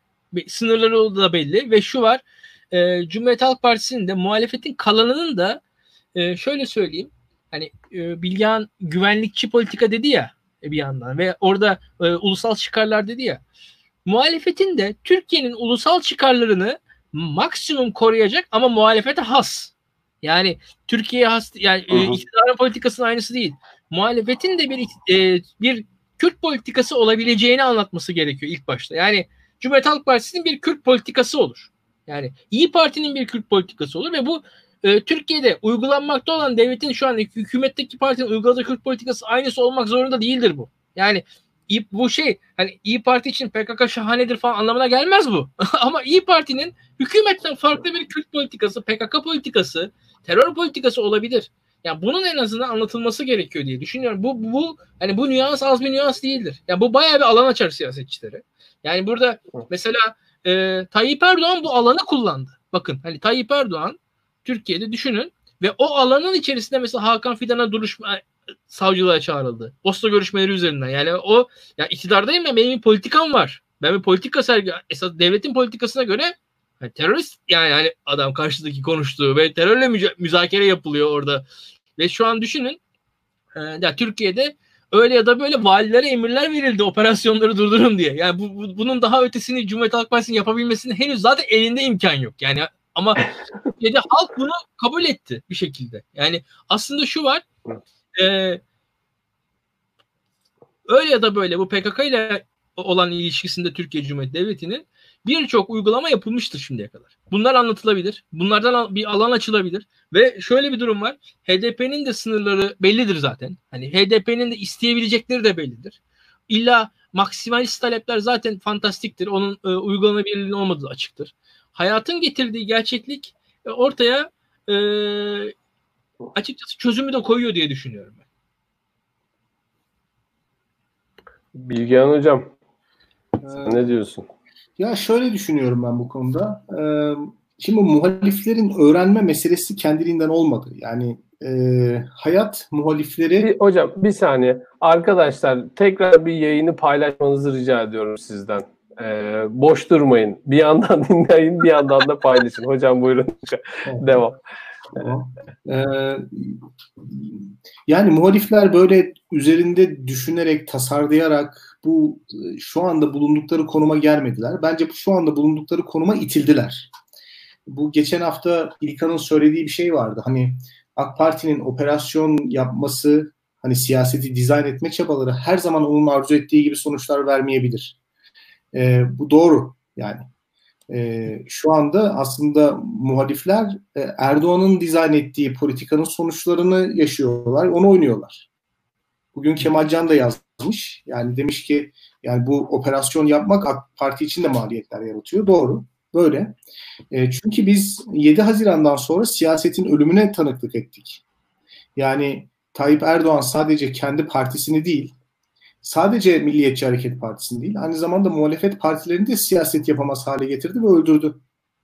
Yani bir sol popülist parti kimliğiyle ortaya çıkmaya çalışan HDP'nin e, karizmatik liderini hapse attırdı. HDP diye bir parti şu anda e, 2015 senesinin Mayıs ayındaki parti değil. Yani çok ciddi sorunlar yaşayan, lider eksikliğinden ötürü. Çünkü sol popülist hareketlerde karizmatik lider çok önemlidir. Bu Chantal Mouffe'un yazdığı gibi gerçekten çok önemlidir e, mesela Demirtaş'ı içeri attığınız zaman HDP'nin e, elinde sadece seçmenleri kalıyor. Yani zaten bütün siyasi partilerin parti bürokrasisi çok kötüdür Türkiye'de. E, karizmatik lideri de e, çıkarttığınız zaman ki Demir, Demirtaş çok istisnai bir figürdü yani. Hem Kürt hem Türk sol jargonunu biliyor hem de Avrupa'daki dönüşümü iyi okuyan bir entelektüeldi aslında. Yani hem Türk solunu biliyor ama radikal ya da ergen bir solcu değil. e, Avrupa soluna yakınsayan tarafları var. Hem de etnik olarak Kürt. E, dolayısıyla çok istisnai bir figür ve liderlik özellikleri de çok yüksek. Şimdi bu adamı aldığınız zaman HDP diye bir partinin işlevinin büyük kısmını zaten elinden almış oluyorsunuz. E, İyi Parti'nin kuruluş hikayesini hatırlayalım. Çıktıkları günden itibaren bu insanlar e, kriminalize edilmeye çalışıldılar. FETÖ'yle ilişkili gösterilmeye çalışıldılar. Yani son döneme kadar aslında İyi Parti Anadolu insanının gözünde e, uluslararası güçlerin ya da FETÖ'cülerin kurdukları bir, bir yapıydı. Yani e, İyi Parti kendisinin FETÖ'cü olmadığını anlatmaktan siyaset konuşamadı ki bir sene boyunca. Zaten hepimiz hatırlıyoruz genel seçimleri. Sırf İyi Parti seçime girmesin diye seçimler öne alındı. Ve bu da İyi Parti'nin e, bir program oluşturması, bir teşkilatlanma sürecini sağlıklı yürütmesi, e, kendi müstakil varlığını ortaya koymasına mani oldu. CHP ile birlikte ittifaka girmek zorunda kaldı. Yani e, Tayyip Erdoğan'ın yarattığı siyaset dizaynı sadece AK Parti'nin kurumsallığını ya da MHP'nin kurumsallığını ilga etmedi. Aynı zamanda muhalefet partilerini de öldürdü.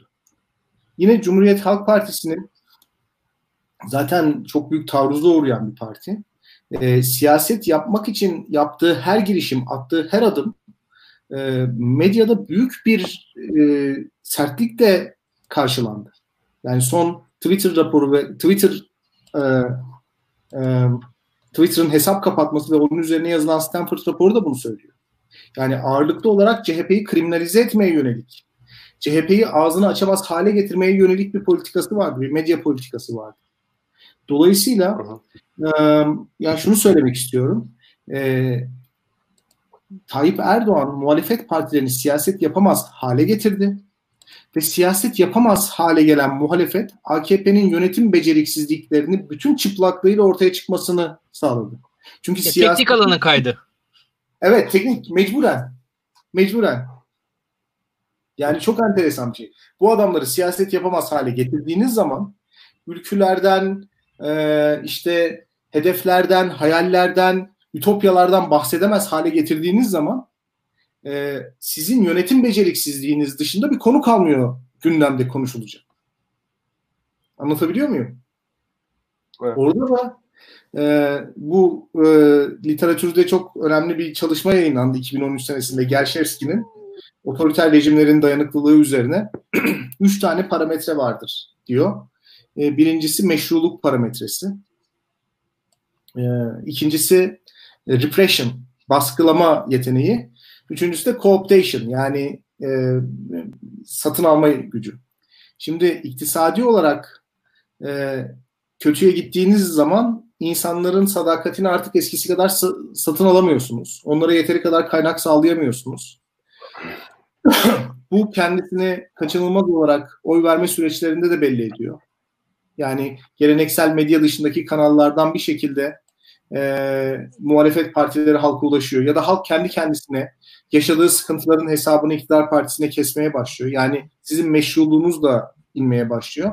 Elinizde kalan tek aygıt, tek parametre repression kalıyor. Yani repression kapasitenizi arttırmak zorunda kalıyorsunuz. Bekçi alımları, polislerin maaşlarına zam yapılması, 300 bine yaklaşması polis sayısının yani o e, ya da işte bunların da yetmediği ortamlarda toplumda ürperti uyandıracak mafyavari yapılanmaların devamlı gözümüzün önünde olması bunun sonucu. E, o yüzden mesela ben Twitter'da tartışıyorum bazen AK Partililerle. E, o tartışmanın sonu e, beni tehdit ederek bitiyor. Yani tamam. E, mesela Suriyeli milisleri Libya'ya götürmenin uluslararası hukuk açısından e, sıkıntılarından bahsediyorum. O milislerle inşallah karşılaşmazsın gibi bir bir cümleyle bitiyor. Anlatabiliyor muyum?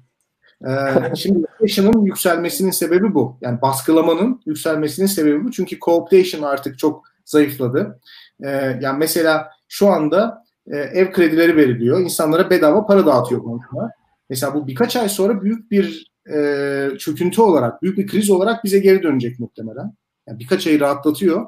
Fakat birkaç ay sonra şeker hastasına baklava yedirmek gibi adam mutlu oluyor ama hastalığı artıyor. E, bununla yüzleşeceğiz. E, insanlar artık e, örgütlenmeye başladılar. Sivil toplum çok örgütlü.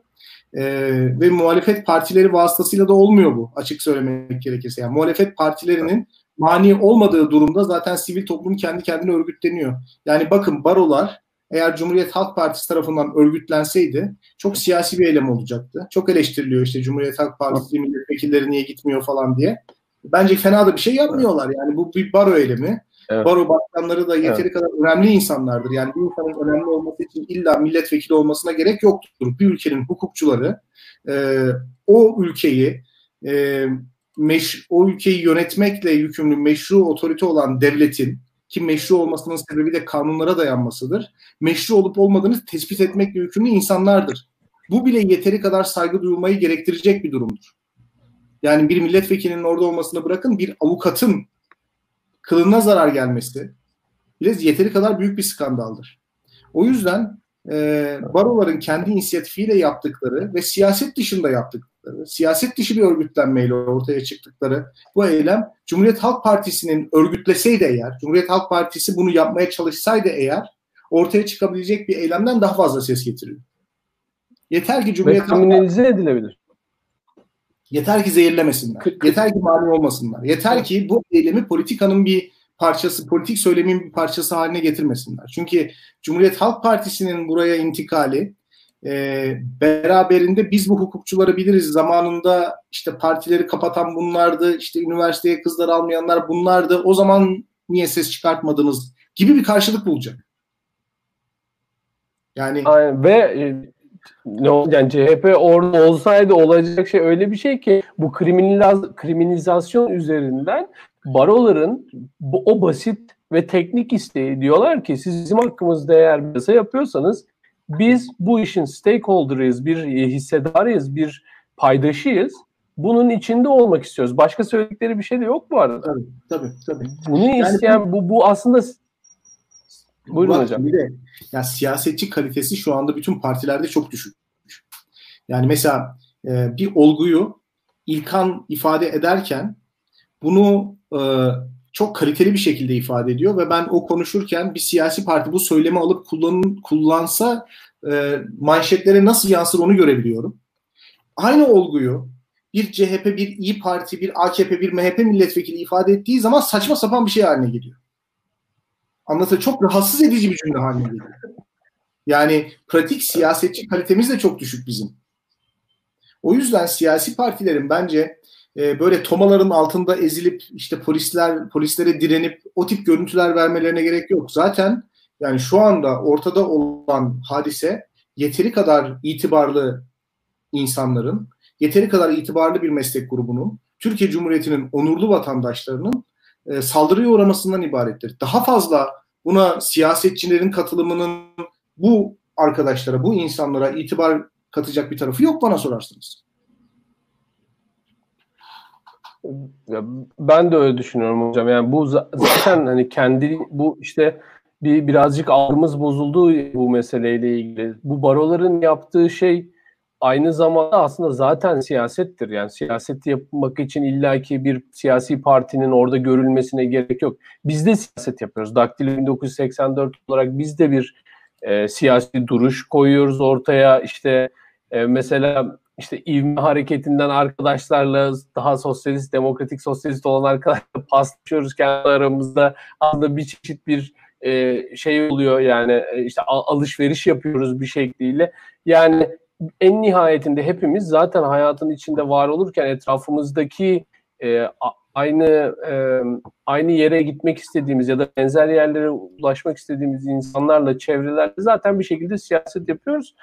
E, bunun illaki başımızda bir e, milletvekili ol, ile olmasına da gerek yok. Zaten dediğiniz gibi milletvekili olduğunda sadece daha kötü oluyor gibi de oluyor birazdan. Çünkü gerçekten kalitesi düşük. Yani milletvekillerinin şimdi Twitter'dan yani isimlerden bahsettiğiniz zaman, partilerden bahsettiğiniz zaman mesela benim ismimden bahsederseniz bile benim ismimin bile dışarıda bırakacağı bir insan kümesi var. Tamam mı? Yani mesela e, ben e, bu e, bu bugünkü yaşanan hadiselere tepki verirken e, kendimin çok kıymetli bir birey olarak tepki verdiğini ve benden hoşlanan birçok insanın da benim tepkimden etkilenerek örgütlenebileceğini düşünebilirim. İnsan böyle bir varlıktır. Kendisine böyle bir kıymet atfeder. Fakat e, insana bir de akıl bahşedildiği için şöyle düşünmesi lazım. Benden hoşlanmayan, benden nefret eden, bana gıcık kapan insanlar da var. Dolayısıyla hani bu tip tepkileri kişisel kişiler üzerinden ya da e, kurumlar üzerinden vermek yerine hani ilkeler üzerinden vermek çok daha doğru doğru bir tavır bana sorarsanız. E, CHP'nin de şunu bilmesi gerekiyor. Hepimizin bunu bilmesi gerekiyor. Taha Akyol anlatmıştı bunu. E, 80'den sonra Ecevit'in e, yeni parti kurmasının sebebi ve bu e, parti ambleminin mavi üzerine beyaz güvercin yapmasının sebebi CHP'nin o Türk toplumundaki ima- imajından duyduğu rahatsızlıktan kaynaklandığını söylemişti. E, yani CHP bu ülkeyi kuran parti ve bu ülkeyi kurup 100 senedir siyasetin içerisinde var olan her partinin birçok günahı var ve tarihin herhangi bir noktasından cımbızla çekip aldığınız zaman bir günaha rastlayabilirsiniz.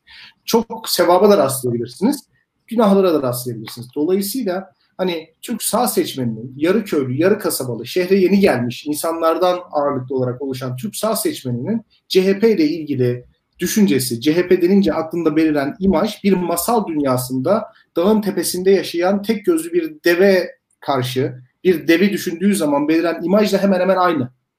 Anlatabiliyor muyum? O yüzden CHP'nin buralardan biraz çekilmesi, sivil topluma alan açması bence önemli bir şey. Kemal Bey Türk siyaseti için, Türk sivil toplumu için önemli bir fırsat arkadaşlar. Ben öyle düşünüyorum. Çünkü CHP genel başkanı olup her kamera görünce karşısına geçmek isteyen, her kürsü görünce çıkıp konuşmak isteyen bir genel başkan profiliyle de karşılaşabilirdik. Yani her kurdeleyi kesmek isteyen bir genel başkan da olabilirdi. Ee, gerçekçi bir lider olduğunu düşünüyorum. Onun için asıl e, topu e, sivil toplumun oynaması gerektiğini düşünüyor ve biraz partiyi geride tutuyor. Onun yanlış bir tavır olduğu kanaatinde değil. İlkan bir şeyler söylemek ister misin? Bir şeyler söylemek istiyormuşsun gibi bakıyorsun çünkü. ya e, çok konuştum açıkçası. İlla bir şeyler söylememe gerek yok. Hele Bilgehan bunları dedikten sonra Kemal Kılıçdaroğlu'nun örnek alarak daha az konuşup öz konuşmayı tercih edebilirim. E, yani şimdi e, şöyle şimdi Cumhuriyet Halk Partisi açısından teknik olarak kolay değil. Gerçekten kolay değil. Yani hakikaten bagajlar fazla. Ne deseniz başka birisi bir şey diyor. Yani oradan bir söz söylüyorsunuz başka bir anlam ifade ediyor. Mesela e, şeyi bile düşünüyorum. Mesela bu Kaboğlu'nun Sultanahmet Camii müze yapısının açıklaması vardı. Şimdi hatırlarsın işte bu Ayasofya falan tartışmasında. Ya mesela onu Kaboğlu'nun söyleminde bir yandan şunu düşünüyorum.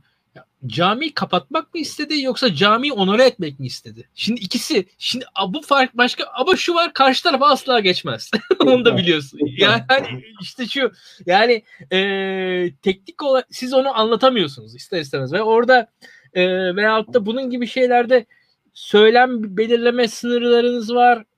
Sizin için başka anlam ifade eden şey oradaki seçmen için başka bir anlam ifade ediyor. Yani bu çok bence iyi bir örnek oldu diye düşünüyorum. Yani orada bir yandan hani iyi niyetli ya hani Ayasofya var, Sultanahmet işte ne kadar güzel. Bir yandan hani Bizans'tan Ayasofya, Osmanlı öyle bir şey Osmanlı övgüsü yapmaya çalışırken bir anda aslında kendinizi nerede görüyorsunuz? Yani o orada sıkıntı var bu söylemler kolay işler değil yani. Hani ve siyasetçi kalitesiyle alakalı bir şey o. Yani, yani orada Hoca, yani şey Kabaoğlu e, kalitesiz diye söylüyor. Siyaseti bilmediği için Evet de bilmiyor. Aynen öyle. Hani burada istediği şey mesela bu dediğimi yani Sultanahmet Camii'nin taltif e, onore etmek için Osmanlı'nın mirasını onore etmek için kullanabilir. Mesela şöyle çok basit söyleyelim.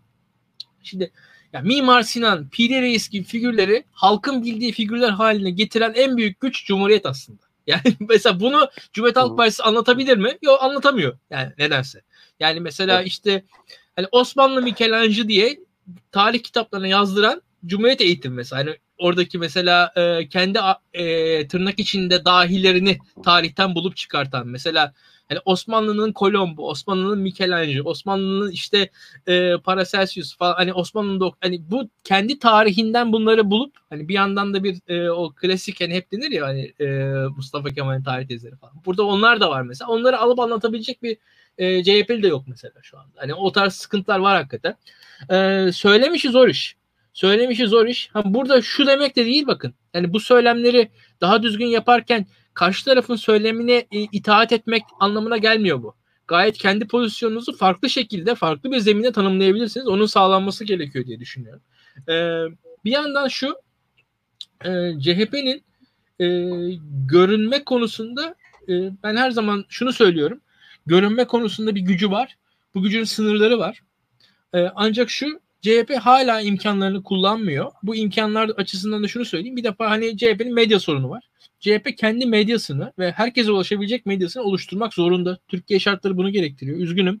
Hani hayat çok acı ama yani normalde bunu e, başka modern medeni ülkeler için söyleyemem ama Türkiye'de bu şart. Yani böyle bir durum var. E, ve e, doğrudan ulaşması gerekiyor ve işin acı tarafı şu dahası da CHP'li medya figürlerinin e, pozisyonları da yani bence e, sıkıntılı. Öyle de bir sorunu var CHP'nin. Yani CHP'nin bir CHP'liler sorunu var. Ee, yani birazcık şöyle bir durum var. Bir eğitim sürecinden önce kendisini e, arkasından kendi entelijansiyasını arkasından kendi seçmenini geçirmesi gerekiyor ki geçiyor aslında birçok açıdan. Bakarsanız e, Türkiye'de e, bu burada bakın e, işte mesela Twitter'da başını açan e, kadınlara yönelik tepkilere bakın. Veyahut da buradaki o tepkilerin birçoğu bana 90'lı yıllardaki başörtülü kadınlara karşı olan tepkileri hatırlatır. Ve şöyle söyleyeyim. E, seçmeni de CHP ile beraber dönüşmekte diye düşünüyorum. Ve burada bir olgunlaşma ve seçmenin de siyaseti öğrenmesi e, durumu yaşandığını düşünüyorum. Sözümün ilk başındaki e, söylediğim şeyleri hatırla, hatırlayalım. CHP 1960'lardan 27 Mayıs'tan beri şikayet üzerine siyaset yapıyordu. Yani birilerine şikayet ediyordu aslında. İkna etmek üzerine değildi. Yani toplumu ikna etmektense birilerine şikayet etme çabasındaydı. Şimdi ikna siyasetine geçtiğiniz anda sizin başörtülü bir kadınla olan ilişkiniz değişiyor. Yani çünkü çok basit bir şey söyleyeyim. Bakın dikkat edin. E, Twitter'da başını açan yüzlerce kadın gördük değil mi? Hiçbirisi başı örtülü kadınlara dair negatif bir şey söylemedi. Çünkü zaten kendi geçmişi. Kendi annesi, kendi kardeşi orada bahsettiği insan. Yani bu kadar basit bir şey. Yani bunu e, Cumhuriyet Halk Partililer mesela bu başörtüsü meseleleri tartışılırken düşünselerdi birçok sorun hallolmuştu zaten kendiliğinden aslında. Yani orada yani bir, bir de onun o akrabası vesaire o, o yani burada hani hani bacım falan üzerinden söylemiyorum aslında. Hani orada şu var. Hala insanlar hani şu an başını açmış o yüzlerce e, kadın kendi geçmişinde kendisinin iğrenç bir insan olduğunu düşünmüyordu başı kapalıyken. Yani öyle bir durum var. Hani o kendi geçmişi zaten yani. Hani onu reddetmiyor ki. Kendi geçmişinde çok kötü bir insan olduğunu falan düşünmüyor. Bunun gibi e, söylem yolları bulabilir CHP. Ama tabii sıkıntılar var. E, işte e, Sultanahmet örneğini gösterdim. Yani orada dediğini daha güzel ifade etmesi gerekiyor. İfadesinin doğru yollarını bulması gerekiyor ve e, bazen de şu toplumun önde olmasında sıkıntı yok. Onu söyleyelim. Yani toplumun e, artı sivil toplumun önde olmasında sıkıntı yok. Sivil toplumun bir aktör olarak öne çıkmasında sıkıntı yok. Yani illa siyasetçilerin her an ben rol çalması gerektiğini düşünmüyorum. Ya bizde bir yandan da sivil toplum da kendini bu konuda geliştiriyor gibi de geliyor bana. Mesela e, şimdi yarın salı günü e, LGBTİ meselesiyle ilgili e, yazılar yapacağız. Öyle bir konsept gibi olacak. O kadar iyi örgütlenmiş durumdalar ve kendi başlarına e, hala tabii biz çok mücadele veriyorlar. Çok ilerlemek istedikleri çok alan var falan ama kendilerine de kendilerini sağlama alacak bir şeyler de yapıyorlar, örgütleniyorlar, e, fikirlerini duyurabiliyorlar. Artık e, mesela açılma konusunda, ailelerine açılma konusunda birbirlerine online olarak bile destekleri e, çok ciddi ve aileler birbirleri işte aileler de birbirleriyle bir paslaşıyor falan böyle çok iyi bir kendilerine iyi bir ekosistem kurmuşlar. Kendi kendilerine kurulabilecek en iyi ekosistemlerden bir tanesi kurmuşlar mesela. Ki LGBTİ Türkiye'de yani ötekinin ötekisi bir e, topluluk. E, diğer taraftan mesela işte demokratik sosyalist arkadaşlarımıza bakıyoruz. Onlar bir şekilde örgütlenmeye çalışıyor. İşte biz liberaller e, daktilonun etrafında bir şekilde örgütlenmeye çalışıyoruz ve kendimizce bir dil belirliyoruz ve bunların genelinde de baktığımda o rasyonellik şeyi hep bir yerde duruyor. Rasyonellik bu işin hep bir parçası ve hep e, akıllıca e, söylemler üzerinden bunları yürütüyorlar. Kimse şey demiyor işte yani işte ben şöyleyim sen şöylesin Allah sizin belanızı versin ben en doğrusu falan öyle bir şey yok yani gayet o LGBT yazılarını son dönemde işte düzenlerken fark ettim. E, arkadaşlar hani kendi pozisyonlarını o kadar sarih bir kafayla anlatıyorlar ki yani ben buyum, böyle yaşıyorum, böyle yaşamak istiyorum. Aynı senin gibiyim, senden bir farkım yok. Benimle böyle uğraşamazsın diye. Bu bence çok önemli bir şey. Ya bu, bu, bu bunu geliştir, bunun kendi kendine gelişmiş olması bir yandan da Türkiye ile ilgili umut beslememin sebeplerinden bir tanesi de bu. Yani lidere bile olmadan bunu yapabiliyoruz yani. Kendi kendimize bu şeyi gösterebiliyoruz, bu inisiyatifi alabiliyoruz.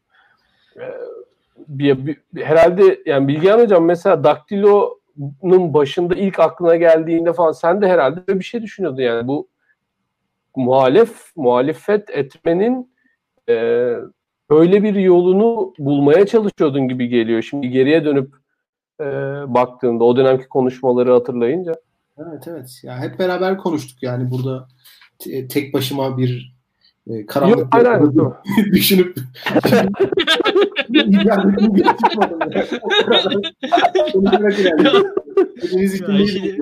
ya bir vahiy geliyor. Liberal lisan gibi. ya, şunu gö- gözlemliyoruz yani toplumdaki medeniyeti bilinçli olarak zayıflatma ve toplumun farklı kesimlerini birbirine karşı kışkırtma gibi bir politikası var. Adalet ve Kalkınma Partisi hükümetinin ve belki bizim hani bunu bu noktaya gelmemizdeki en önemli e, sebeplerden bir tanesi AK Parti'yi tanımlama e, konusunda bir cesaret gösterdik ve popülist otoriter olarak tanımladık. Yani e, İlkan ve Doğan Tobetü'de bir toplantı vardı. Ona gelmişlerdi. Bu Turkish Studies dergisi için bir özel sayı yapıyorduk onun workshopında. Hani orada benim Birol Başkan'la yaptığım tartışmayı hatırlar mısın e, İlkan? Birol e, AKP'nin e, bir döneme kadar demokratik daha sonra İslamcı ajandaya döndüğünü iddia etmişti. Benim de argümanım 2002'den bu yana aslında popülist otoriter bir eğiliminin e, olduğu yönündeydi. Şimdi bence o popülist otoriterlik meselesi bizde biraz ufuk açtı. Dünyada da çok yükseldi bu literatür. Çok fazla. Birdenbire herkes bu konuda yazmaya başladı. Biz de okuduk tabii ki. Şimdi toplumsal kamplaşma ve kutuplaştırma yani Schmitt'in siyaset eksenini e, toplumun tam ortasından geçirme meselesi e, bizim dikkatimizi çeken bir olgu oldu. Normalde bir ülkenin sınırları içi kozmosu temsil ederken yani düzeni temsil ederken sınırlarının dışı kaosu temsil etmesi gerekiyordu. E, ki ülkenin birliği ve bütünlüğü sağlanabilmiş olsun. Yani e, Schmitt'in e, teorisine göre siyaset ülkenin içinde toplum kesimlerinin birbirine karşı etkin bir şekilde kullanabileceği bir enstrüman değildi e, bir devletin varlığı bunu zaten mümkün olmaktan çıkartırdı. Yani bir devlet zaten nihai söz söyleyici, istisnaya karar verici olduğu için bunu mümkün olmaktan çıkartırdı. Fakat Türkiye'de şunu tespit ettik ki toplum kesimlerini göbekten kesen bir siyaset olgusu var. Toplum kesimlerini birbirine karşı kışkırtan, onları kutuplaştıran ve medeni diyalog ortamını öldüren bir, bunu da bilinçli yapan bir siyaset dizaynı var. E, bu beraberinde iki şeyi sorgulamamızı getirdi. Birincisi Türkiye'deki devletin kurumsallığı ne derece e, mevcuttur? Bunu sorgulamamızı beraberinde getirdi. İkincisi de Türkiye'deki toplumun birbirleriyle diyalog kurma, toplum kesimlerinin birbirleriyle iletişim ve diyalog kurma kapasitesi ne kadar yüksektir? İkisinde çok düşük olduğuna karar verdik. Ve bizim bu keyfi popülist otoriter yönetimi bir şekilde zayıflatabilecek strateji olarak kurumsal devleti savunmamız ve medeni toplumu savunmamız bundan e, neşet etti. medeni toplumu kurabilmek için de bizim sadece liberallerin değil, liberal olmayanların da diyaloğa açık, akıllı bir tartışma yürütmeye hazır olan kesimleriyle bir araya gelmemiz gerekiyor. Yani Daktilo 1984'te e, insanlar serbest piyasa ekonomisini eleştirebilirler. Daktilo 1984'te insanlar liberalizmi eleştirebilirler. Hayek'i eleştirebilirler. İlkan'ı, Doğan'ı, beni eleştirebilirler. Daktilo 1984'ü de eleştirebilirler. Fakat bunu yaparken bize hamasetle, hömkürerek, bağırarak, hakaret ederek davranmamalılar. Bizi niçin eleştirdiklerini, niçin eleştirilmesi gereken insanlar olduğumuzu akılcı bir şekilde ortaya koymalılar. Biz de bundan bazı dersler çıkartabiliriz. E, önemli olan kamusal tartışmanın varlığıdır. Kamusal tartışmada devamlı liberallerin söz söylemesi değildir. Kamusal tartışmada devamlı liberaller konuşursa o zaten illiberal bir duruma tekabül eder. Kamusal tartışma çeşitliliklerin var olduğu ve bunların medeni şekilde konuşabildikleri bir, bir, bir platform olmalıdır. Biz muhalefeti buradan yürütmeye çalışıyoruz ve bunun etkili olabileceğini düşünüyoruz. Her kesimin, sosyalistlerin, e, Kürtlerin, muhafazakarların, milliyetçilerin, her kesimin akıllı, okumuş, eli kalem tutan, e, hamaset yapmayan, e, bize bağırmayan, başkalarına bağırmayan, sadece konuşarak, argümanla, datayla, veriyle kendisini ifade eden insanlarını bir çatı altında toplamak istiyoruz. Böylece eğer farklı toplum kesimleri birbirleriyle konuşmaya başlarsa, en azından bunların elitleri birbirleriyle konuşmaya başlarsa AK Parti'nin murad ettiği kutuplaştırma politikasını çok net bir tavır alabileceğimizi düşünüyoruz. Ben bu konuda hani bizim e, bir akım başlattığımızı, başka fikir gruplarına, fikir hareketlerine de biraz ilham verebildiğimizi düşünüyorum açıkçası. E, fena gitmiyoruz o konuda. İlkan? Şimdi e, benim beni birazcık sen Burak başka türlü tetikledin. Şu e, LGBT mevzusunda biraz konuşmak istiyorum. LGBT mevzusunun dünya tarihindeki dönüşümünü, değişimini birazcık ucundan da olsa izliyorum ben. E, ve şöyle söyleyeyim. E, çok bence bizim açımızdan da ilginç bir mevzu. Bir defa e, şöyle bir grup e, mesela biz siyaset hakkında yorumlar yapıyoruz değil mi? Şöyle olmalı, böyle olmalı, işte şudur budur falan böyle büyük büyük laflar ediyoruz. Hepimiz işte okumuşuz, etmişiz, entelektüeliz. Burada kendimize göre platform kurmuşuz. Bir ego ile burada çıkıp konuşuyoruz. Herkese nizam veriyoruz. Çok güzel. Ee, şimdi şöyle bir durum var. Bu, bu ve hani herkes de birbirine böyle nizamlar veriyor. Bu, bu, bu iş hani bu işin doğası bu zaten yani. Bir yandan hani küçümsedim ama bu, bu iş böyle bir şey zaten. Evet. Yani hani her kitap yazmak bir iddia yani. Her yazı yazmak bir iddia. Çıkıp söz söylemek de bir iddia sonuçta. Hani sözün kendisinin getirdiği bir ego var. İster istemez. İçine hani mündemiş. Ee, fakat şöyle bir durum var. Neticede e, bir grup e, hani bu konuda da mesela LGBT meselesinde doğrularımız var değil mi bizim? İşte senin doğruların var, benim doğrularım var. İslamcı arkadaşların da doğruları var. Doğru. Bir kısım doğru yanlış. Bence tamam. Bu da doğru. ee, ancak devam edelim konuşmaya. Devam edelim konuşmaya. Ger- gerçekten de şu var. Bir noktada ben e, hani CHP'den de bahsettik ya muhalefet nasıl olmalıdan da bahsettik ya kendimiz bir, bir açıdan onu şey yapıyoruz onu tartışıyoruz. Şimdi muhalefetin nasıl olması gerektiği veyahut da hani nasıl muhalefet yapılması veyahut da daha geniş nasıl siyaset yapılması gerektiği sorusu ilk başta zaten şeyden başlıyor. Ee, yani siz kendiniz nasılsınız aslında yani. yani kendinize dair bir sorular soru, sorarak başlıyor, başlıyor diye düşünüyorum ben. Ve devam edelim bu sorulara. Kendimize dair sorular da şu. Yani e, birincisi şu doğrularım var ben benim. Ben bu doğrularımı ortaya koyuyorum. Bu doğrularda herkes gelsin. Bundan sonra da her şey düzelir. Yok düzelmiyor. Böyle bir şey yok. Birincisi. Devam edelim. Yani LGBT meselesinde de hani bugünden yarına mesela hani atıyorum yani yasal sorunların tek tek çözüldüğünü düşünün. Tüm sorunlar hallolacak mı? Hayır. Yine hallolmayacak. Yine yüzlerce sorun olmaya devam edecek mesela. Hani devam edelim ırk ayrımı meselesinde de aynı şeyler geçerli. Birçok sorunda aynı şeyler. Hatta başörtülü kadınlar şu an hala sorun yaşıyorlar. Neticede bu tarz sorunların çözümü daha da geniş hani siyasetin de ötesinde toplumun konuşması gerekiyor. Yani bizim Daktilo gibi platformlar vesaire bir toplum bir defa konuşacak. Yani hani öyle ya da böyle konuşacaklar. Şimdi LGBT meselesindeki aktivistlerin hepsi şöyle söyleyeyim. Bu insanların hepsinin ailesi var. Hepsinin annesi var, babası var, muhafazakar dayısı var. Hani orada her biri her an yüzlerce sorun hani yüzleşme, gerçeklik, hakikat duygusunun yükseldiği anları yaşadı bu insanlar hepsi. Bir defa onun hakkını vermek lazım. Yani bu e, şöyle söyleyeyim.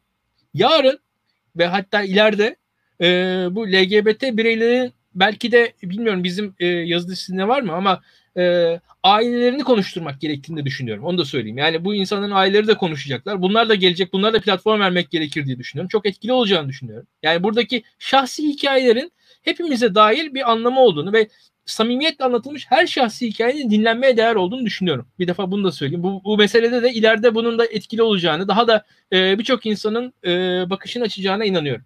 Yani e, özellikle dediğim gibi hani hem LGBT bireyler konuşsun hem de onların aileleri, onu seven bireylere ses verelim diye düşünüyorum. Bu açıdan anlamlı olacağını ve muhalefet açısından da hani az önce başörtülere dair söylediğim şeyler aynen geçerli.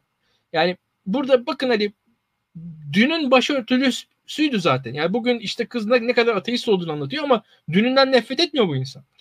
Bu, bunu bunu anlamlı görmek lazım ve bu da şunu gerektiriyor. Yani şunu ortaya koyuyor. Bizim konuşmamız gerekiyor. Yani bizim samimi olarak konuşmamız gerekiyor. Yani susturarak, bağırarak, çağırarak falan değil. Hani bu e, açıkçası ben özgürlükçülük bağlamında LGBT konusunda çok tavrım e, bayağı hani aşırı net mi diyeyim yani en uç noktadayım ben. Ama şu var karşı tarafı dayak at karşı tarafa dayak atarak bir şey çözülmeyecek. Yani sen ne kadar gericisin işte insanlık dışısın orta çağdan gel bunun bir yere bizi vardırmayacağını da biliyorum açıkçası. Yani ikisinin arasında evet. şu var hani işlevli olanın e, diyalog olduğu açık.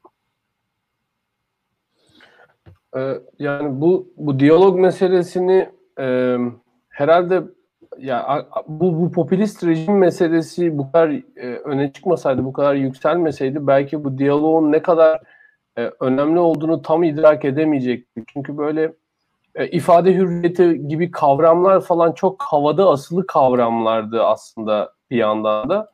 Bu e, popülist rejimler buna ne kadar ihtiyacın neden olduğunu, neden o kadar çok ihtiyaç olduğunu, neden bu kavramın ortaya çıktığını ve bu kadar önemsendiğini de böyle gözümüze sokmuş oldu.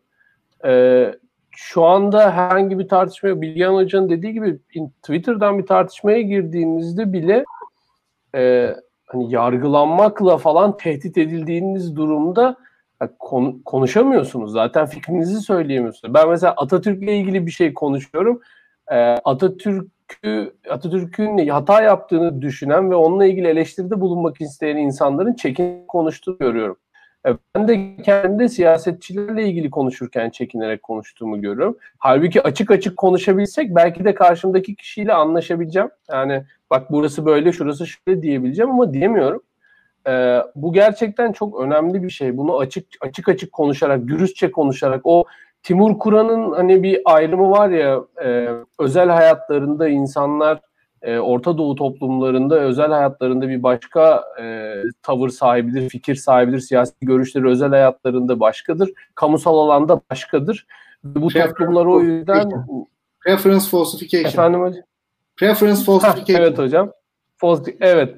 Ee, onu da işte e, Public Truth şey pardon e, Public Life Private Truth kitabında Timur Kur'an çok böyle açık şeyiyle anlatıyor e, ayrıntılarıyla ve çok enteresandır 2000 e, 2002'de yazdığı bir makalesinde şey diyordu. E, Orta Doğu coğrafyası öyle bir coğrafya ki o kadar fazla e, görüşler o kadar fazla baskılanıyor ki e, buralarda bir kıvılcım bir anda bir alev topuna dönüşebilir. Çünkü gerçekten ne olduğunu kimse bilmiyor Orta Doğu'da diye. Hep soruyorsunuz rejimden mutlu musunuz? Herkes mutluyum diye ama tabii ki herkes yalan söylüyor kamusal alan olduğu için. Ve gerçekten de Arap bir kıvılcımla o Tunuslu e, simitçinin kendisini yakmasıyla e, iş nerelere geldi?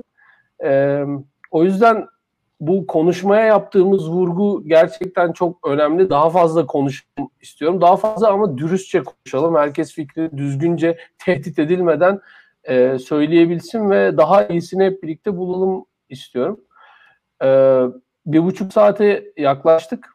E, son sözleriniz varsa alın. Yoksa artık kapatalım diyorum müsaadenizle. Benim son sözüm ee, Burak e, Hocam. E, Ütopyamızı gerçekleştirmek ile AK Parti'den kurtulmak farklı şeyler. Önce bu ayrımı e, sezebilmemiz gerekiyor. Bu ayrım üzerinde mütabık kalmamız gerekiyor. Maalesef ütopyalarımızı gerçekleştiremeyeceğiz. E, fakat AK Parti'den kurtulabiliriz. E, belki de ütopyalarımıza yakınlaşmak için ön şart da budur. E, o yüzden e, bun, bunlardan kurtulmak gerekiyor. E, yani Türkiye'de bir sosyalist devrim olmayacak. Türkiye'de bir liberter devrim de olmayacak. Türkiye'de bir e, milli devrim de olmayacak. E, Türkiye'de Kürtlerin arzu ettiği değişim de bir dakika, bir gecede gelmeyecek yani. Bu, bu kadar basit şeyler değil bunlar. Bunlar sosyolojiye biraz emanet edilmesi gereken kavramlar. Dolayısıyla o sosyolojinin alanını siyasete pek bulaştırmamak gerekiyor. Siyasi alanda e, bence Adalet ve Kalkınma Partisi hükümeti e, beceriksiz, Türkiye'nin ekonomik kaynaklarını hoyratça kullanan, e, Türkiye'deki toplumsal barışı bilinçli olarak e, zedeleyen, kutuplaşma ve kamplaşma siyasetini bilinçli olarak güden e, bir siyasi parti. Bu partinin her siyasi parti gibi beceriksiz olduğu zaman iktidarı terk etmesi durumunda demokratik ülke e, sıfatımızı hak edeceğiz. E, anayasamızda yazan. E, ben anayasamızda yazan maddelerin e, halen daha soyut da olsa, uygulanmıyor da olsa geçerli olduğuna inanıyorum. Siyasetin halen daha yapılabilir olduğuna inanıyorum. Meşruluk kaynağının halen daha seçimler olduğunu düşünüyorum. E, ben de öyle hissediyorum Rıdvan. ee, Hocam aslında bir yandan da inşa edilecek bir toplumsal sözleşme var aslında işimiz çok yani. Var, var. Çok, Ama e, yani o toplumsal sözleşmeyi de yani o toplumsal sözleşmeyi de e, böyle bizi motive eden böyle böyle yap. ideolojik bagajlarımızı gelip ortaya boca ederek de yapamayız. Pragmatik olmak zorundayız. E, onu da söylemem gerekiyor. Ben çok ümitsiz değilim. E, son olarak şunu söylemem lazım. Bu Huntington'ın e, demokratikleşme teorisi aslında önemli. E, iktidar partisinin e, içindeki ılımlılar bir şekilde etkili olacak. İktidar partisi seçimleri kazanacağını düşünecek ve muhalefet de kendi içindeki radikalleri elimine edecek. Şimdi baktığımız zaman e, şunu görebiliyoruz. Yani muhalefet kendi üzerine düşen görevi yapıyor. Kendi içindeki radikalleri başarılı bir şekilde e, bir noktada sınırlandırmayı başardı. E, İktidar Partisi kendi içerisindeki ılımları partisinden attı. Onu söylemek lazım. E, partisinin içerisinde barındırmadı. Onların da e, ben bu dönüşümde bir rol oynayabileceklerini e, düşünüyorum. E, ve hepsinden önemlisi artık onu Nabız programında Nezih Onur ve İlkan Dalkuç analiz ederler. E, acaba Adalet ve Kalkınma Partisi seçimleri kazanacağını düşünecek mi, düşünmeyecek mi? Şimdi bana sorarsanız bu umudun var olması AK Parti ve MHP'de iyi bir şeydir. Yani AK Parti ve MHP toplamı %30'un altına düşerse ben korkarım. o yüzden o umudun var olabilmesi iyi bir şeydir. Ona da bakıp göreceğiz artık. İlkan? E, ben de şöyle bitireyim. E, şu an e, şöyle söyleyeyim. Hani muhalefetin olabildiğince normalliğe tutunması gerekiyor. Muhtemelen e, şu anki e, işte şiddet vesaire e, Ankara girişinde yaşadık e, bugünün mesela sıcak gündemi ama bunun dışında daha fantastik şeyler olabilir. E, daha fantastik şeylerde olabildiğince muhalefetin kendi gündemiyle, kendi ajandasıyla hareket etmesi gerektiğini düşünüyorum ben. Ve bu ajandanın e, çok anlamlı olacağını düşünüyorum. Yani kendi ajandasında kalırsa muhalefetin şu an başarısız olması için bir sebep göremiyorum açıkçası. E, görebileceğim tek sebep hani ajandasının dışına çıkarsa, kendi ajanda ve yani iktidarın ona konuş dediği şeyleri konuşursa, iktidarın e, çağırdığı kavgalara girerse sıkıntı olabilir. E, şu an için e, doğrultudan kendi doğrultusundan çok e, şaşmaması gerekiyor gibi geliyor bana. Daha uzun da konu. Ee, bunu daha muhtemelen bu yayının devamı olacaktır. Yani şöyle söyleyeyim. Biz hatta daha ziyade ileride yani iktidar dönüşümü anını da tartışalım gelecek yayınlarda. Tabii, tabii. Tabii. Evet. Ee, de ee, ileride konuşuruz diye tahmin ediyorum. Evet. Ee, arkadaşlar hepinize çok teşekkür ederiz bir buçuk saattir buradasınız. Hala da 200 kişi yani şey zirvede Ve bir şey var. demiş hatta. Ya çarpı iki hızla izleyince ben de çarpı iki hızla izliyorum. O zaman kendimi daha zeki hissediyorum. Böyle ne kadar hızlı hızlı bayağı IQ'mun arttığını hissediyorum. Ya ne güzel hızla cevabı vermişim bak adama falan diyorum böyle. O, o, o bir anda benim açımdan da çok oldu. Ben de kendimi çarpı iki izliyorum.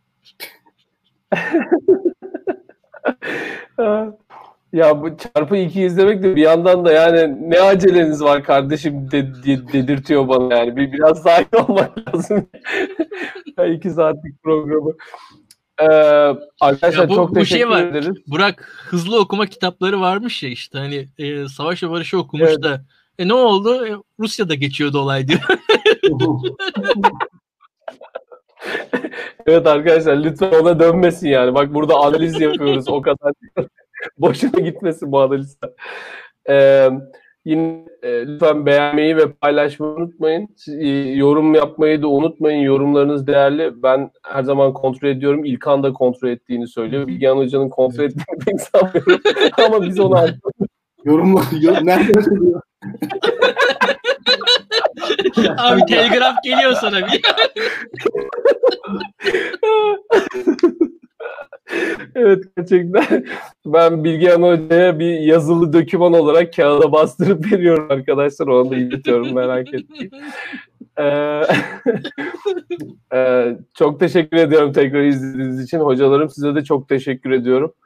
Yorumlarınız için. Görüşmek üzere. Kendinize iyi bakın lütfen. Haftaya görüşürüz. Hoşçakalın.